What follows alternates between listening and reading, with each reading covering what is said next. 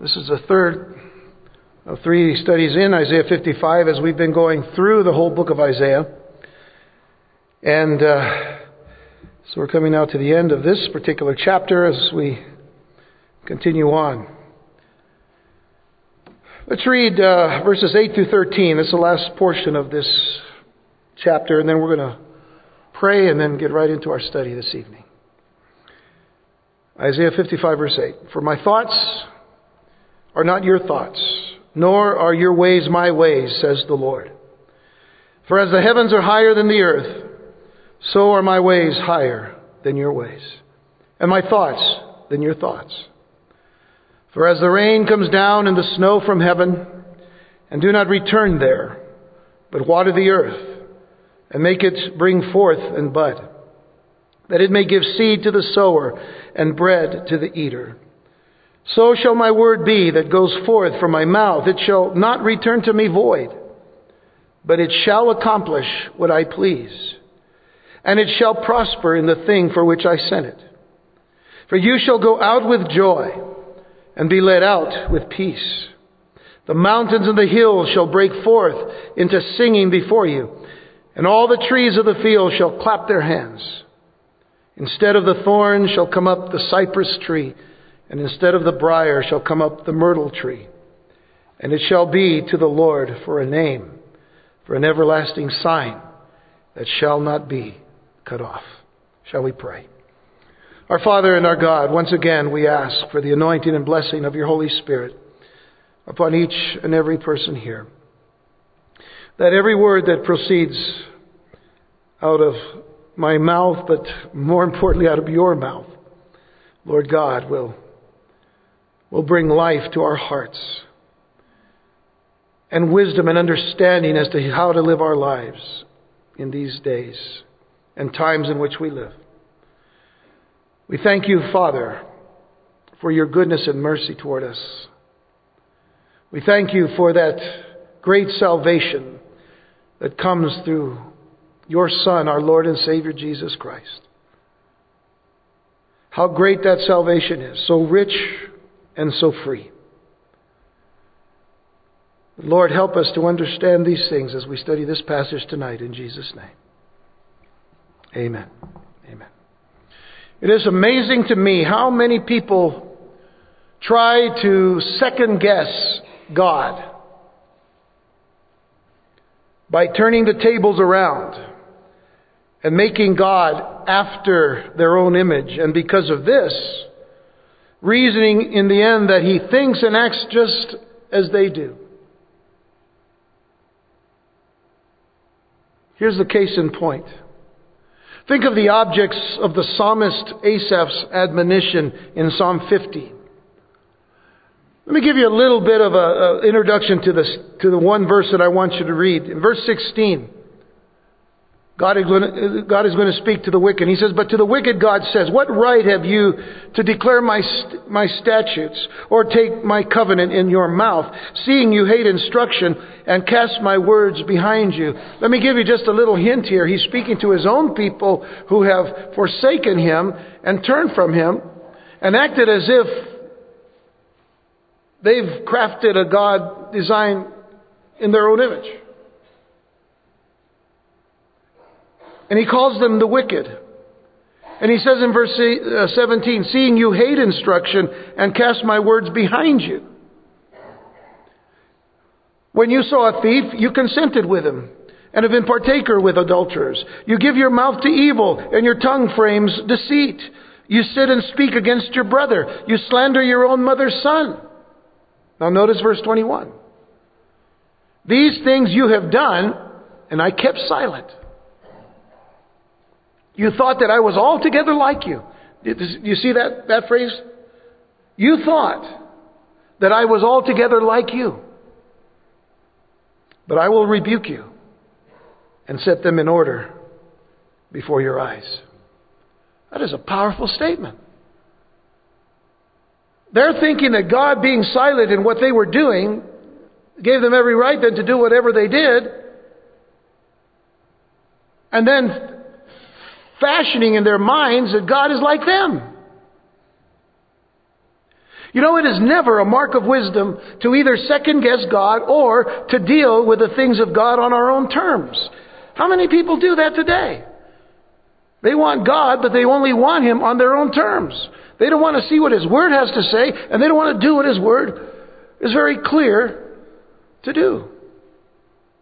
Our text here tells us clearly that God just doesn't think the way we do. By the way, I am going to connect this to the previous passage, so we'll see the whole context of this. But you see, this passage here, beginning in verse 8, refers right straight back to the statement made in the previous verse, verse 7. Look at that. Let the wicked forsake his way, and the unrighteous man his thoughts. Let him return to the Lord, and he will have mercy on him, and to our God, for he will abundantly pardon. So the next statement is, For my thoughts are not your thoughts, nor are your ways my ways, says the Lord.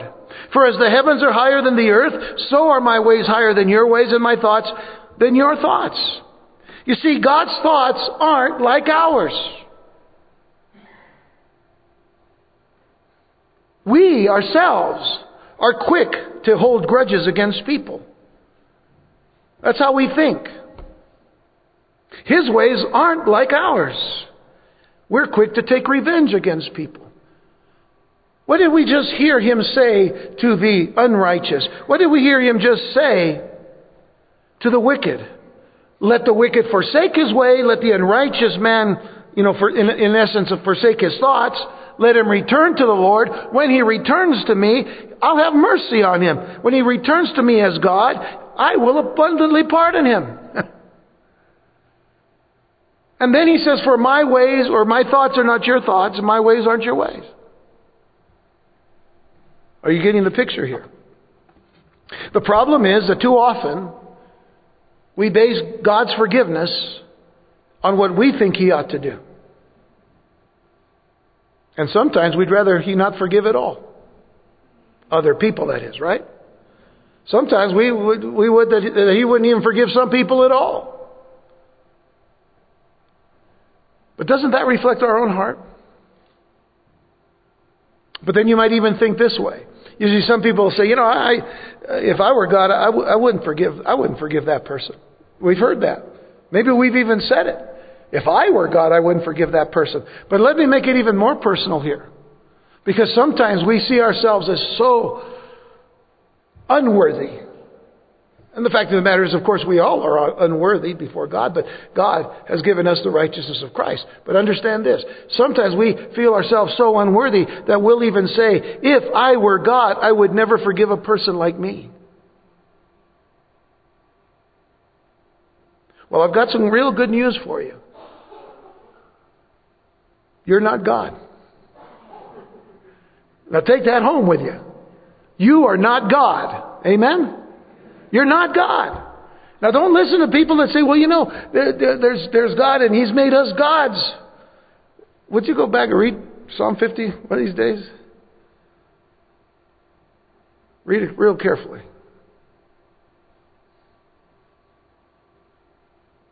Psalm 80. There's a lot of it. There are a lot of psalms. There's psalms that you can read that you, you realize you're not God. There's only one God. That's what the Bible teaches us. One God.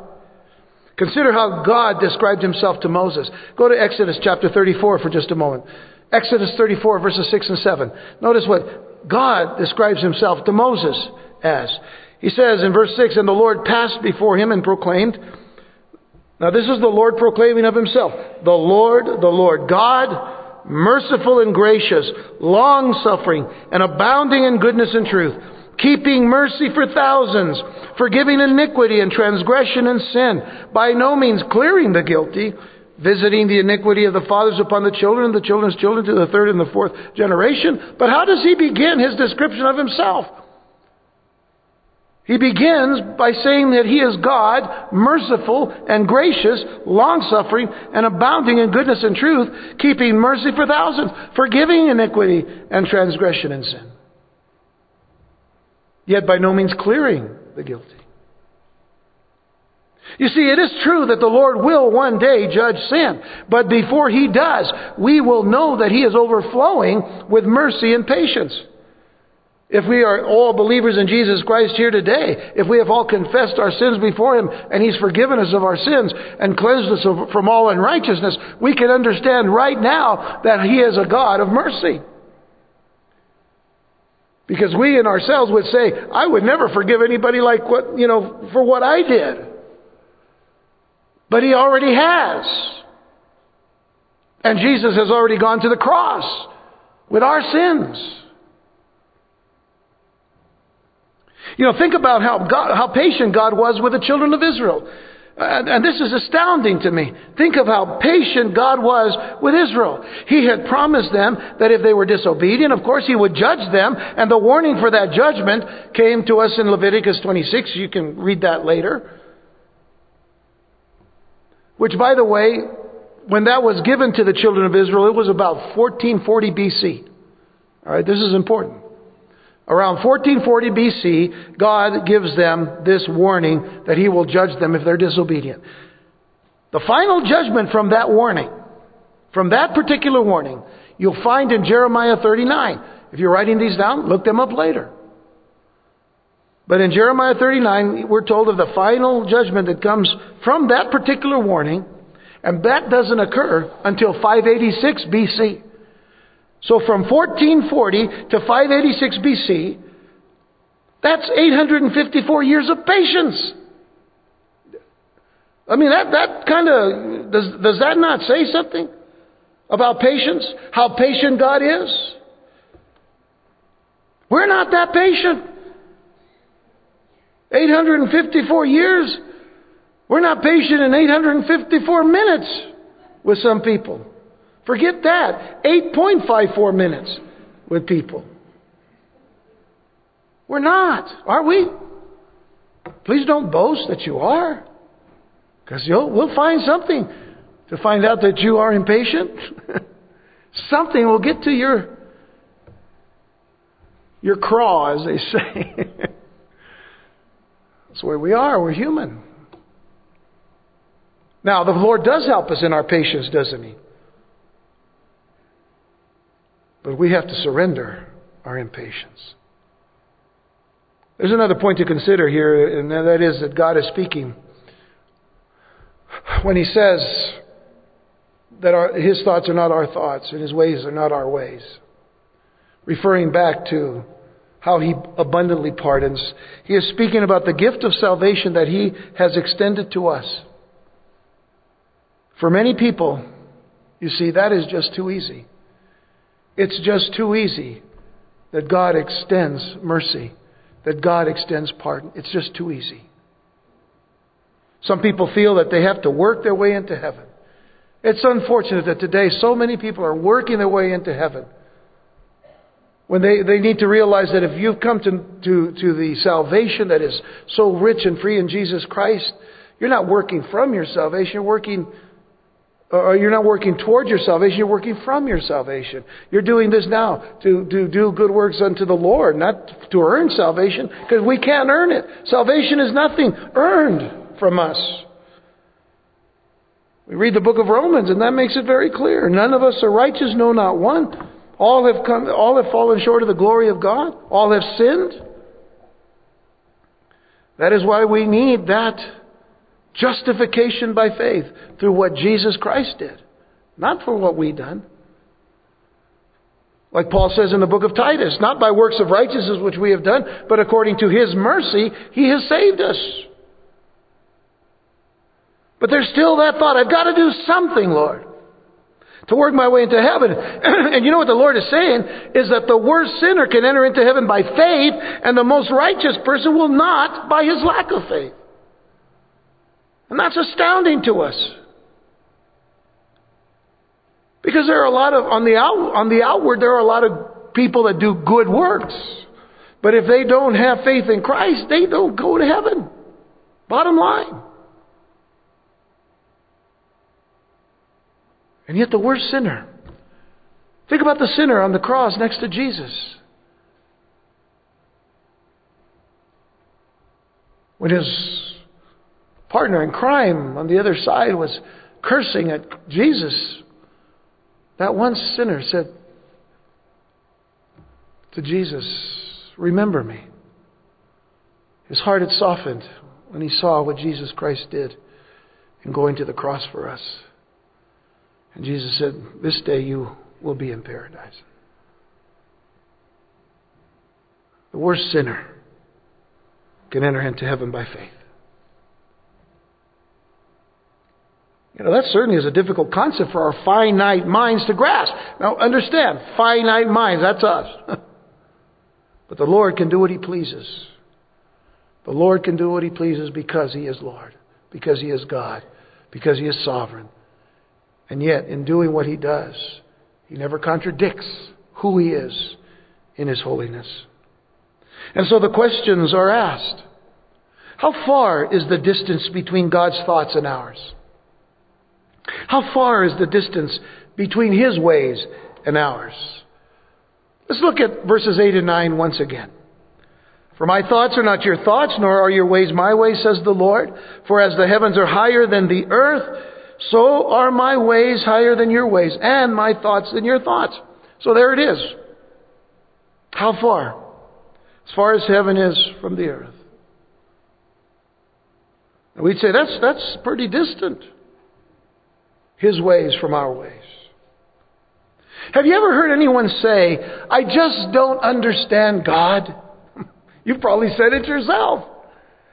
I just don't understand God. Well, here's a thought God's all knowing, and we're not. God is all powerful, and we're not.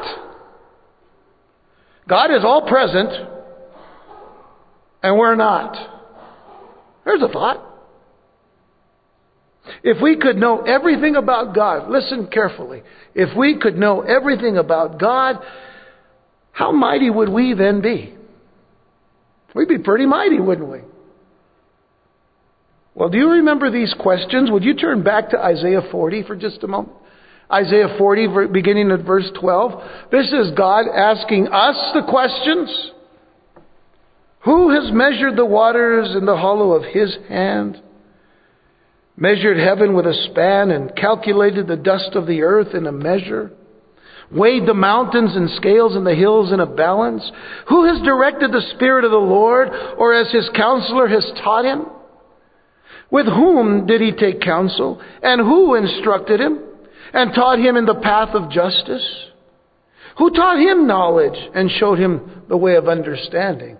Well, of course, we know the answer is no one, because he has been that from eternity. The fact of the matter is, if we could find somebody who could answer those questions and say, Well, I know who it was, then that one would be God, wouldn't it? How do we understand the thoughts of an infinite God with our finite minds? It has been estimated that our universe is some 12 billion light years in span. Enough said. Enough said.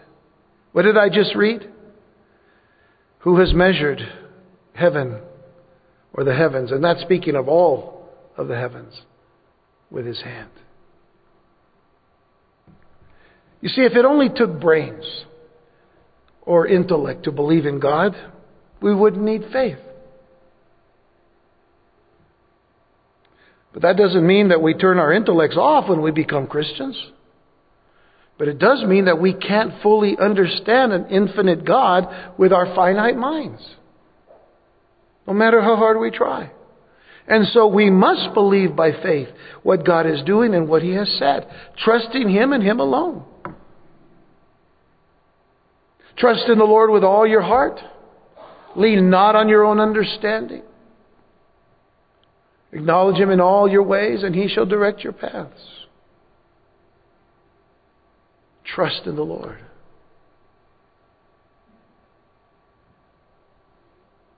But here's the glorious news.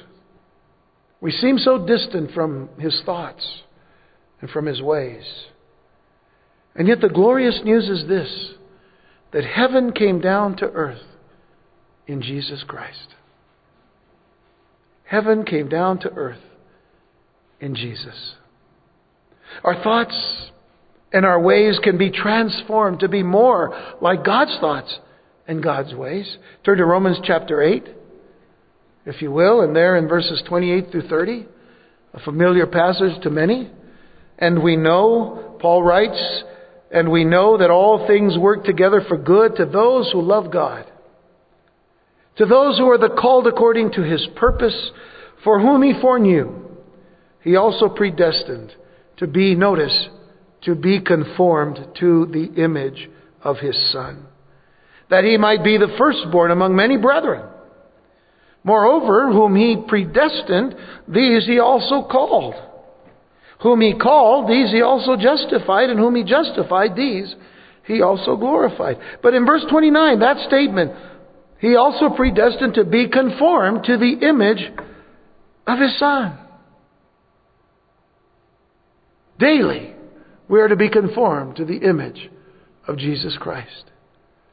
Day by day, little by little, we chip away at the, at the fleshly thoughts and ways that we are so used to, so that we may be formed more and more by His hands into the image of Jesus Christ. This is something that Gayle Erwin will share with us when he comes. Because he talks about the nature of Jesus. You can read about that if you want in Philippians chapter 2. About the mind of Christ, how he humbled himself. You know, he took for, the form of a, of a bondservant and he humbled himself even to the point of death, the death on the cross. Important for us to realize that that's how we are to be molded into the image of Christ. Now let's understand this. The distance will never be closed. God is always infinite. We will always be human. But when our salvation is complete, when our, when our salvation is complete and fulfilled in Jesus Christ, and we are united with Him in glory, that distance will be as close as is possible. And, and let's never forget the exhortation if you'll go back to verse 6 in our, in our very text, in Isaiah 55, go back to verse 6. Because it says, Seek the Lord while he may be found. Oh, the distance is so great between his thoughts and our thoughts, his ways and our ways. But we're still to seek the Lord. We are still to call upon him while he's near. And you see, he comes near to us. What does James tell us in his, in his letter? Draw near to God, and he'll draw near to you. And though his thoughts may be so far above ours, his love is ever present. His mercies, his grace, so ready to be offered to us, to be given to us. And it's interesting that when you think about the context of this whole passage, you go back to the very fact that we even began with a thought that was awfully hard to, to swallow. Oh, everyone who thirsts, come to the waters. You who have no money, come buy and eat. Yes, come buy wine, milk without money and without price. Why do you spend money for what is not bread, your wages for what does not satisfy? Listen carefully to me. Eat what is good. Incline your ear. Just going down that whole list. God providing salvation without price. Because the price has been paid in Jesus Christ. God's thoughts are not our thoughts, and His ways are way past our finding out, but He has come to us. And again, I want to give you that little uh, understanding of the difference between religion and Christianity. Religion is man trying to find a way to reach God. Relationship is God coming down to man who could never reach God anyway in his own power or in his own mind. The difference and the distance between God and man is revealed not to discourage us from seeking Him, but to keep us humble as we seek Him. And, folks, that's where we need to be humble as we seek the Lord. Why? Because He is who He is. He is awesome. He is mighty. He is great.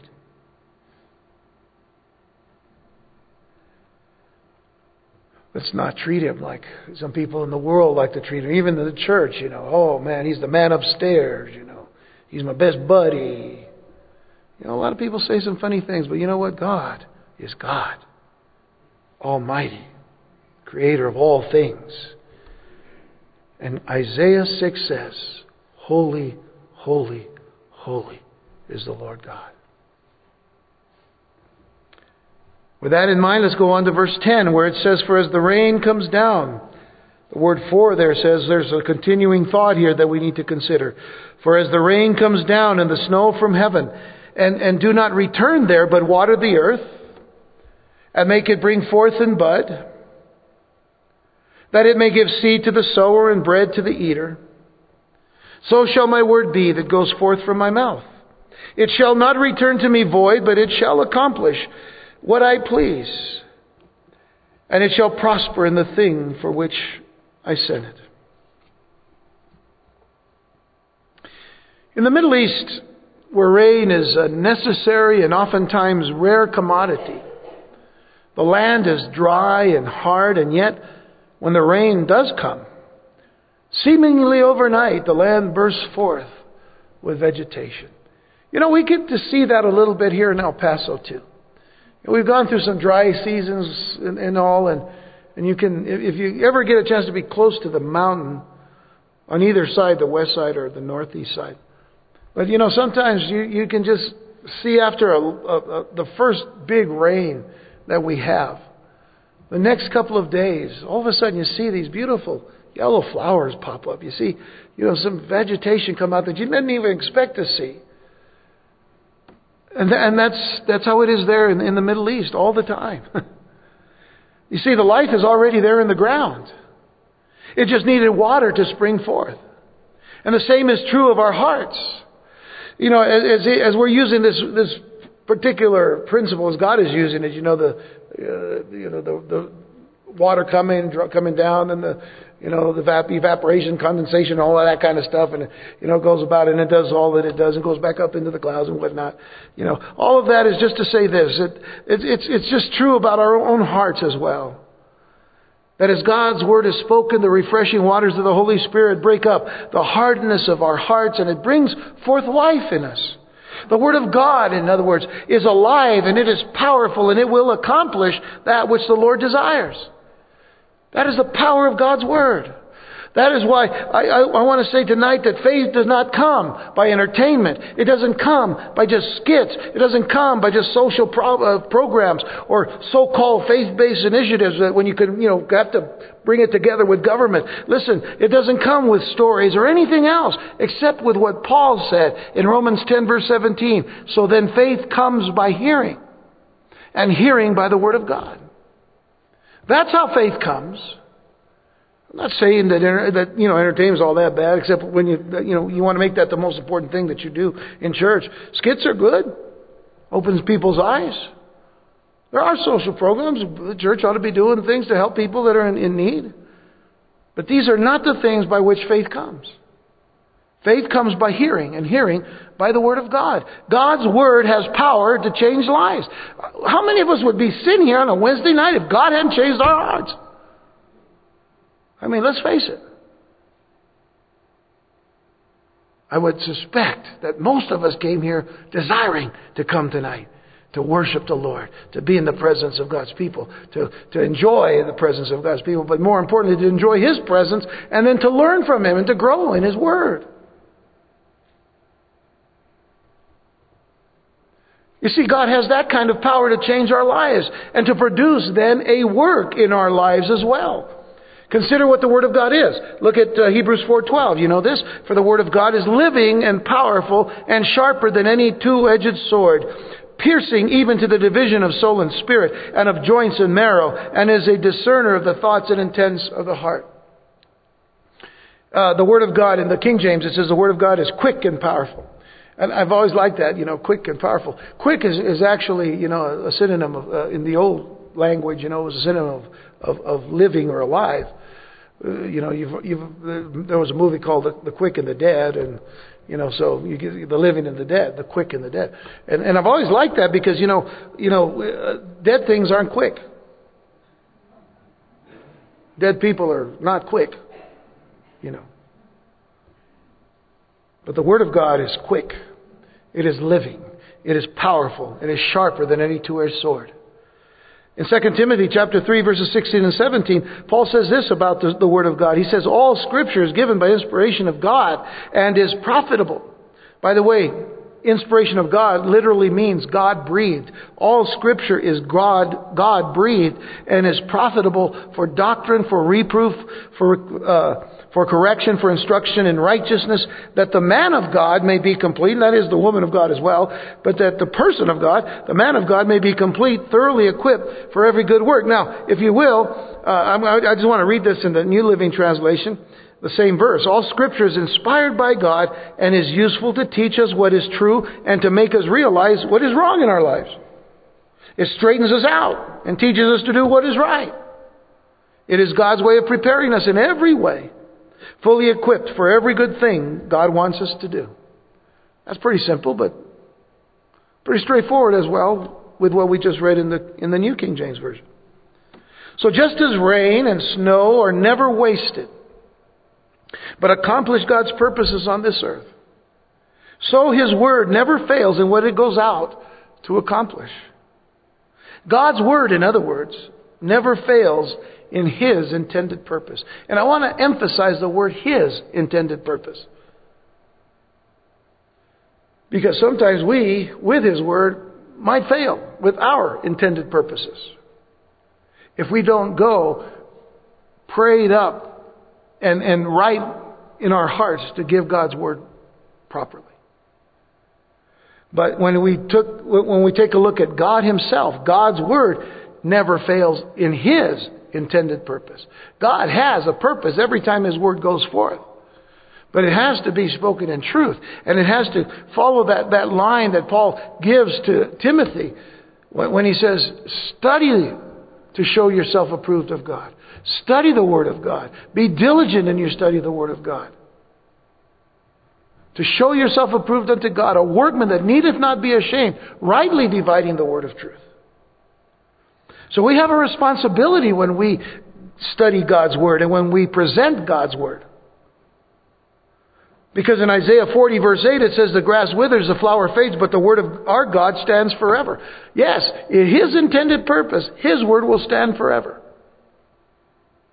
And one other thing to consider is that the operation of God's word will also bring forth fruit. That's something to see in this picture of, of the, uh, of the water coming down and, and, and, and fulfilling its purpose. Because in verse 10 it says, making it bring forth and bud. Talking about, you know, the water on the earth. It makes whatever's on the earth bring forth seed, or I should say bring forth fruit. So bringing forth fruit is a very important thing in the lives of the believers who are studying God's Word. And that fruit, by the way, has many applications, many different applications. Because take this uh, example the same grain that gives seed to the sower also gives bread to the eater. Many different kinds of applications as God's words go forth. It can either be grain that, that gives seed to the sower, it can also give bread to the eater. So there's no reason at this point then to excuse poor teaching and preaching by saying this. Well, God's word doesn't return void. You see, there's no excuses. There shouldn't be any poor teaching and poor preaching. There shouldn't be. If a person has followed what Paul has said to Timothy, study to show thyself approved unto God. Study the Word. Study it. Understand it. Because the principle may be clear and true from the passage, but by a preacher's poor preparation or preaching, there may be little of God's Word put forth. Many a preacher ignores, dilutes, and even obscures the Word of God that, that, uh, uh, that little that goes forth. And little will go forth if they ignore, dilute, and obscure the Word. Little of it goes forth. And when little goes forth, that little may succeed. But how much better if more of the whole counsel of God went forth to succeed? So, This is the very focus of our Bible teaching here. That you get the full counsel of God's Word.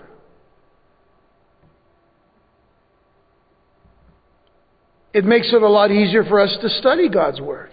If you know that when you come on Sunday morning, you know we're going to be in the book of Acts because that's where we've been since January of 2007. And we're not even halfway through yet. Almost halfway through. Almost. You know, when you come here, if you come on a regular basis, for the most part, you're going to be coming to study the book of Isaiah on Wednesday night. And if you go to one of the home Bible studies uh, during the week, if they have a, a, certain plan, and some of them they might be doing a, a book study, you're going to know. We want to make it clear to you that God's Word is that important. That we will take the time to study God's Word so you will be fed as God wants you to be fed from His Word. Because we want it to go forth and succeed, and we don't want to be the stumbling block in the way of that. By the way, there's another stumbling block you. I said it last week. If you don't listen, if you don't heed God, doesn't matter how much goes out. You've got to listen. You've got to have your ears open, your mind open, your heart open to God's Word. You have to be praying.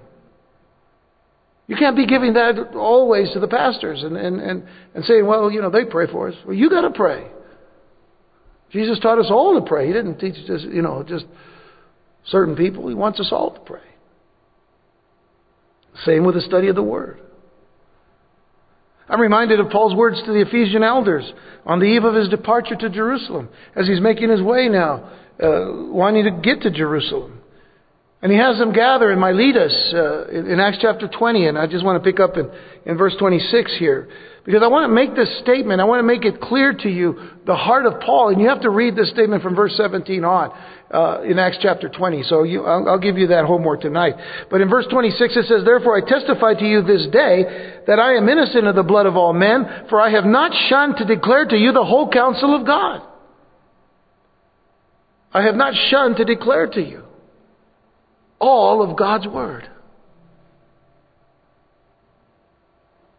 And so, that's how powerfully strong the churches were where Paul was.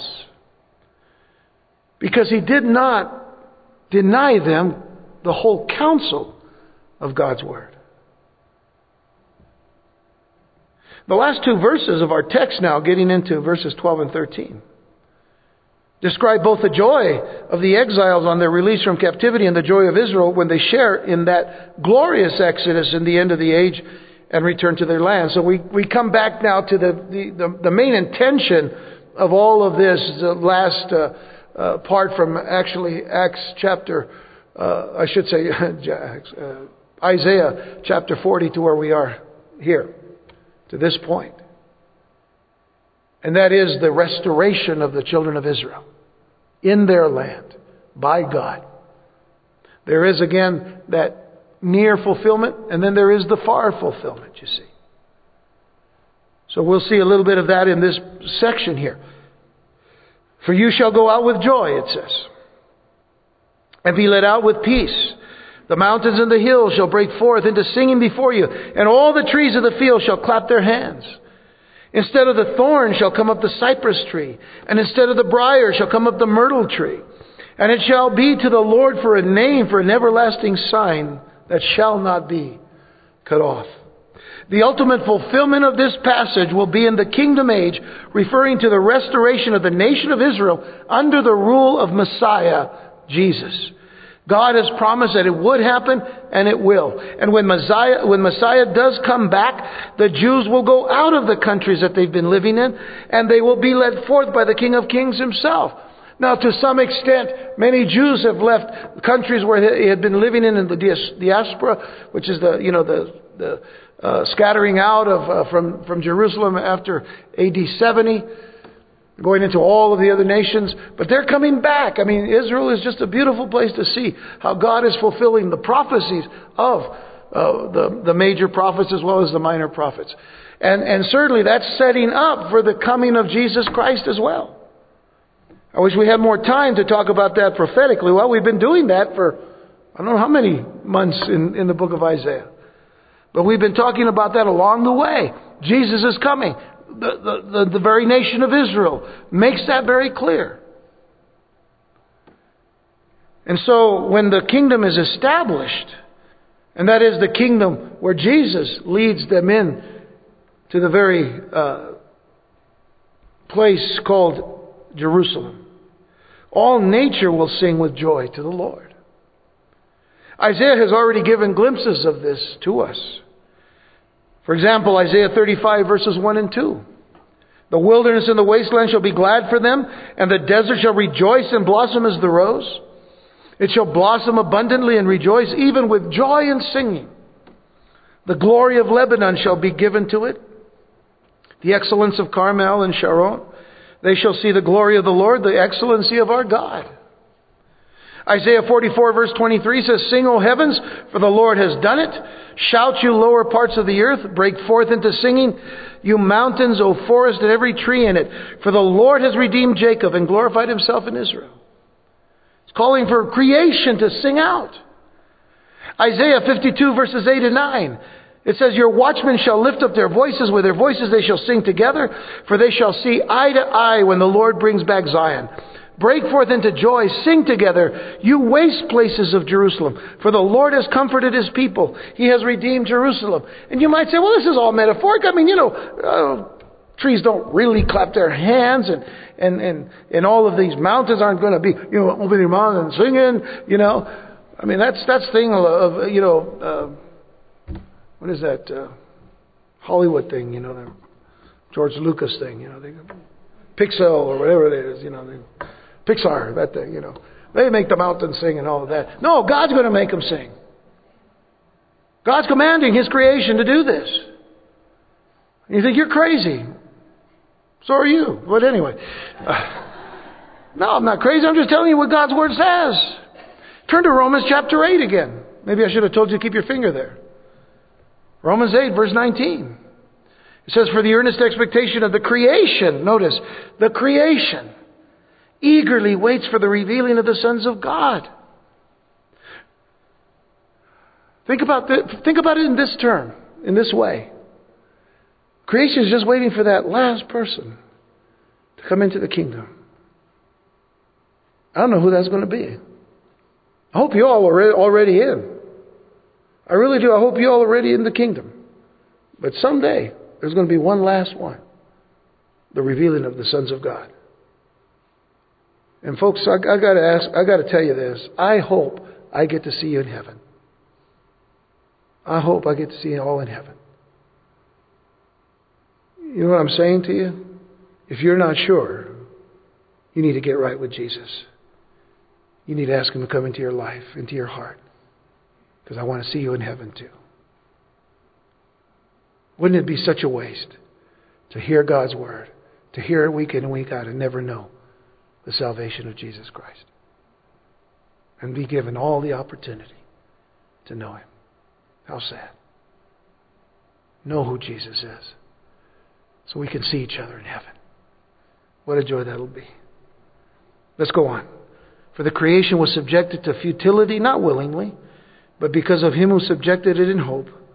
Because the creation itself also will be delivered from the bondage of corruption into the glorious liberty of the children of God.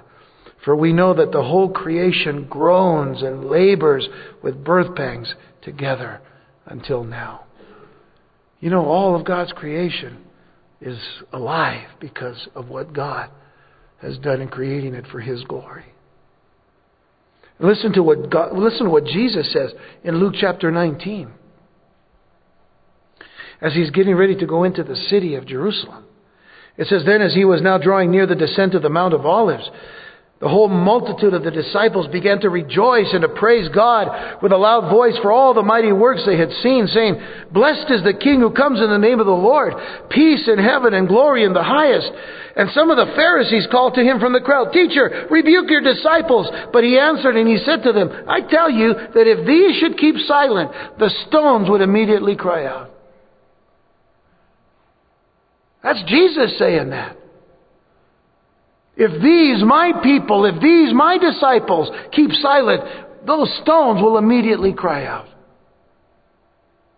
Makes you wonder why there are silent Christians today who don't rejoice in Jesus Christ. Who know that He's already gone to the cross, who know that He's won the victory for us on the cross, who know that He has risen from the dead, and they still don't sing, and they still don't rejoice. What is it? I don't understand it.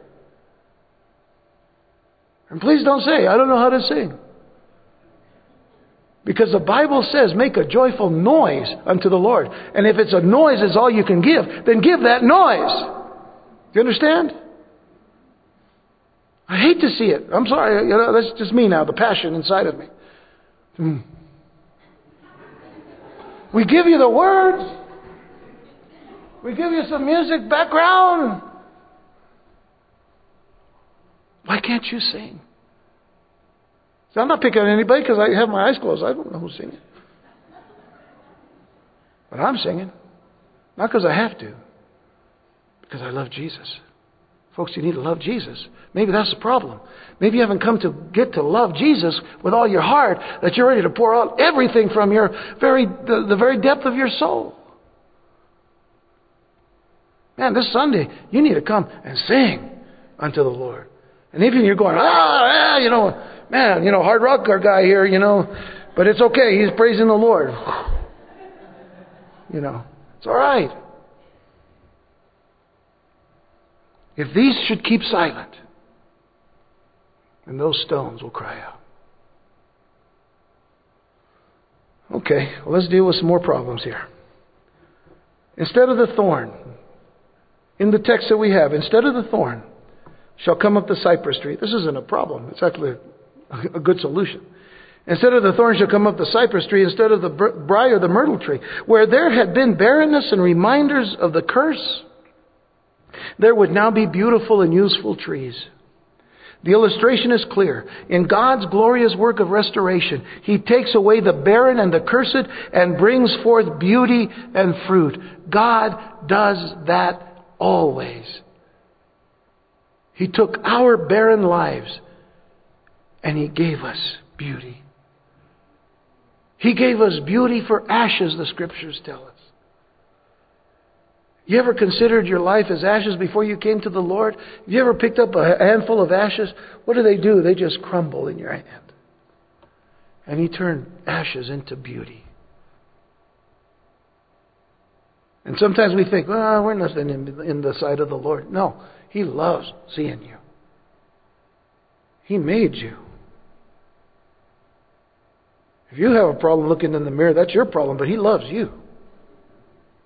And He loves the beauty He made in you.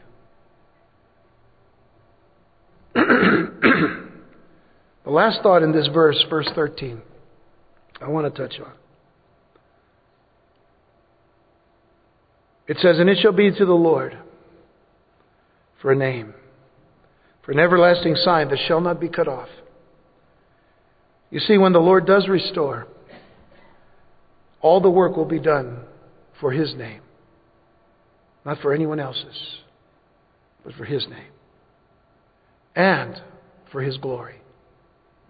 It shall be to the Lord for a name, for an everlasting sign that shall not be cut off. What everlasting sign did God ever give? He did give one in the book of Genesis. That sign of the beautiful rainbow. To remind us that He would never destroy the earth the same way again. By the way, that rainbow is God's sign, folks. That belongs to the Lord.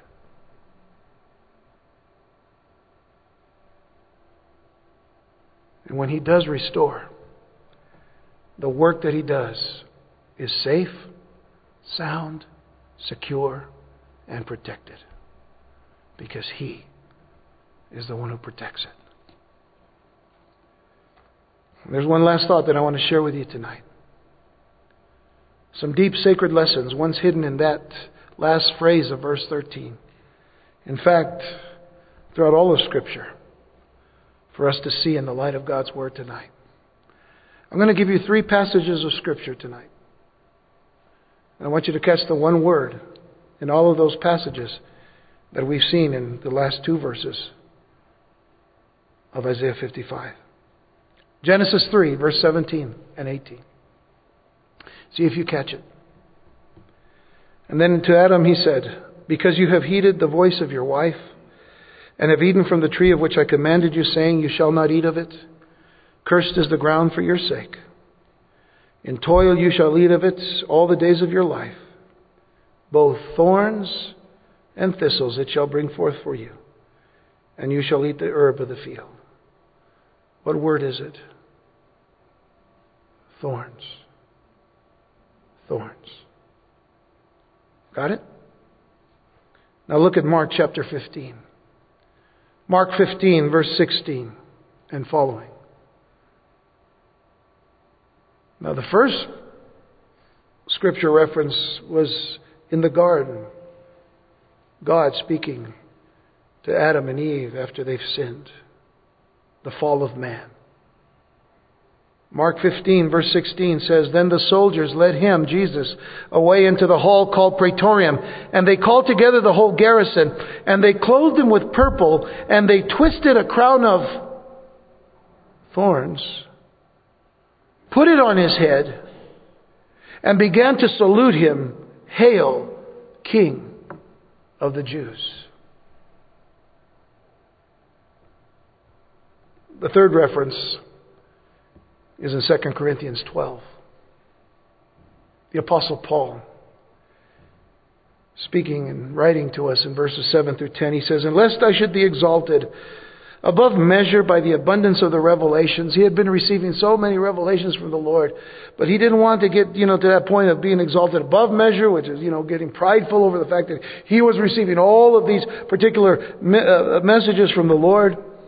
He says, Lest I should be exalted above measure by the abundance of the revelations, a thorn in the flesh. A thorn in the flesh was given to me, a messenger of Satan to buffet me, lest I be exalted above measure.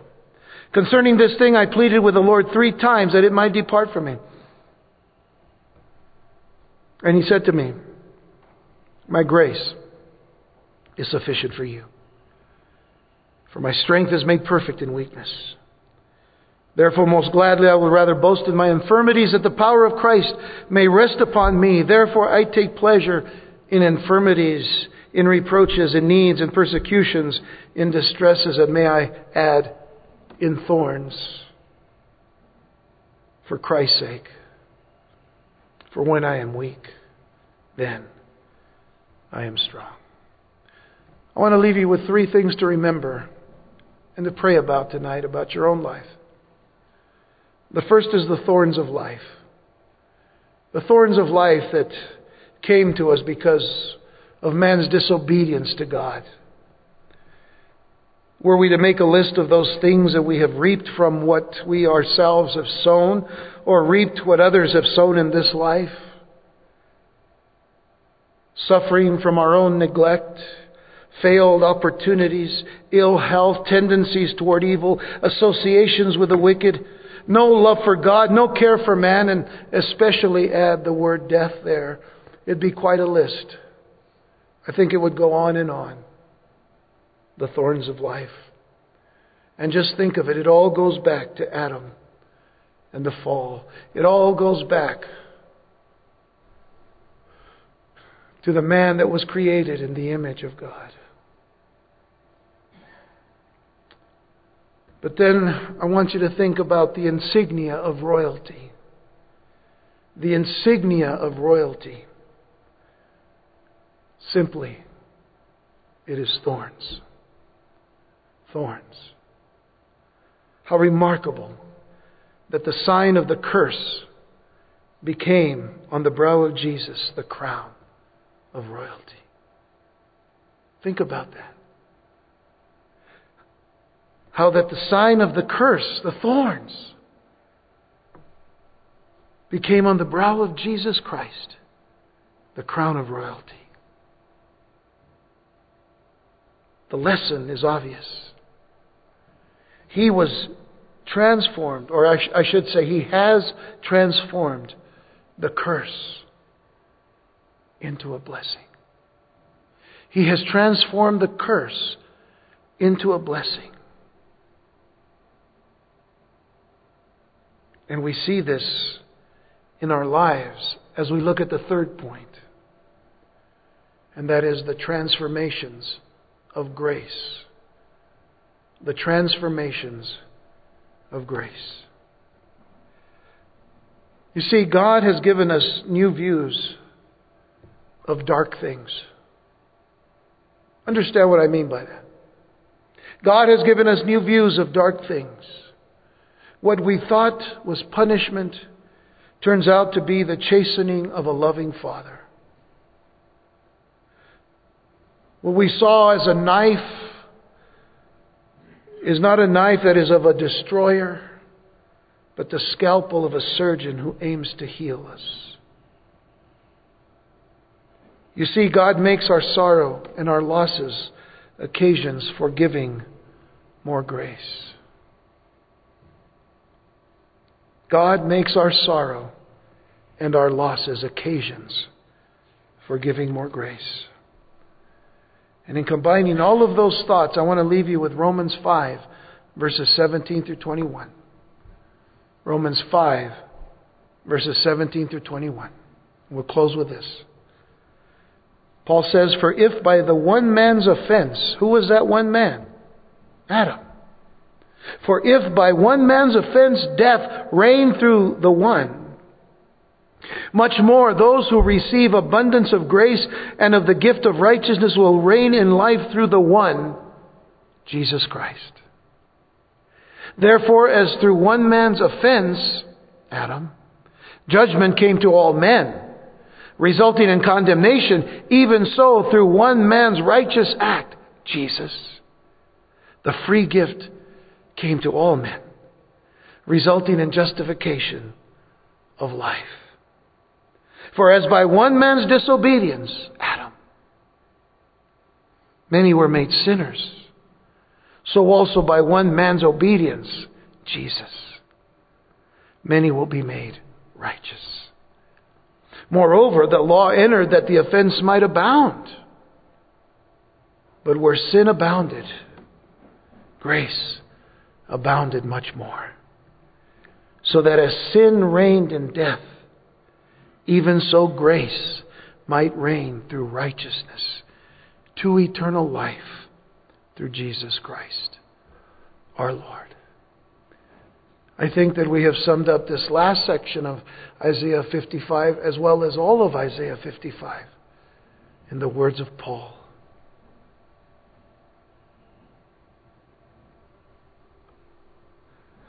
My thoughts are not your thoughts, and my ways are not your ways, or your ways are not my ways, saith the Lord.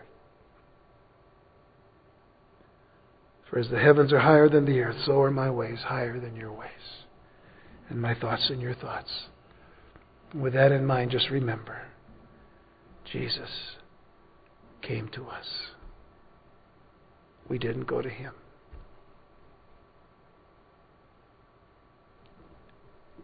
Let's pray.